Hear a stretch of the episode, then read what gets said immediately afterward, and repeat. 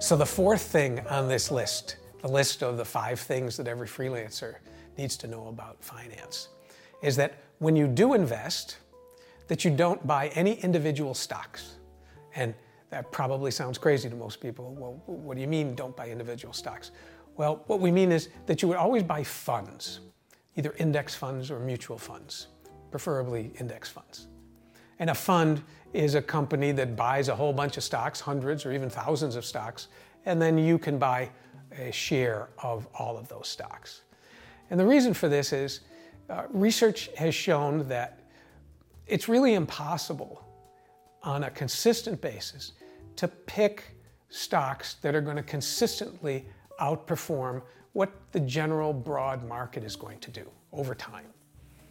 You could do it in a short period of time, over a year or two or three, pick some winners that are going to do better than the general market.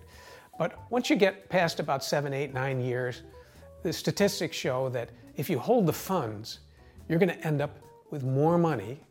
And after all, that's really what our objective is here, is to end up with the most amount of money. That you'll have more if you invest in funds that are buying hundreds and thousands of stocks so that your investments are diversified and spread over. So that's number four on the list of the five things that every freelancer needs to know about finance is that don't buy individual stocks, buy funds. If you'd like to know the other five tips, please visit our website, plectrumadvisors.com, to download your five things every freelancer needs to know about finance guide. Thanks.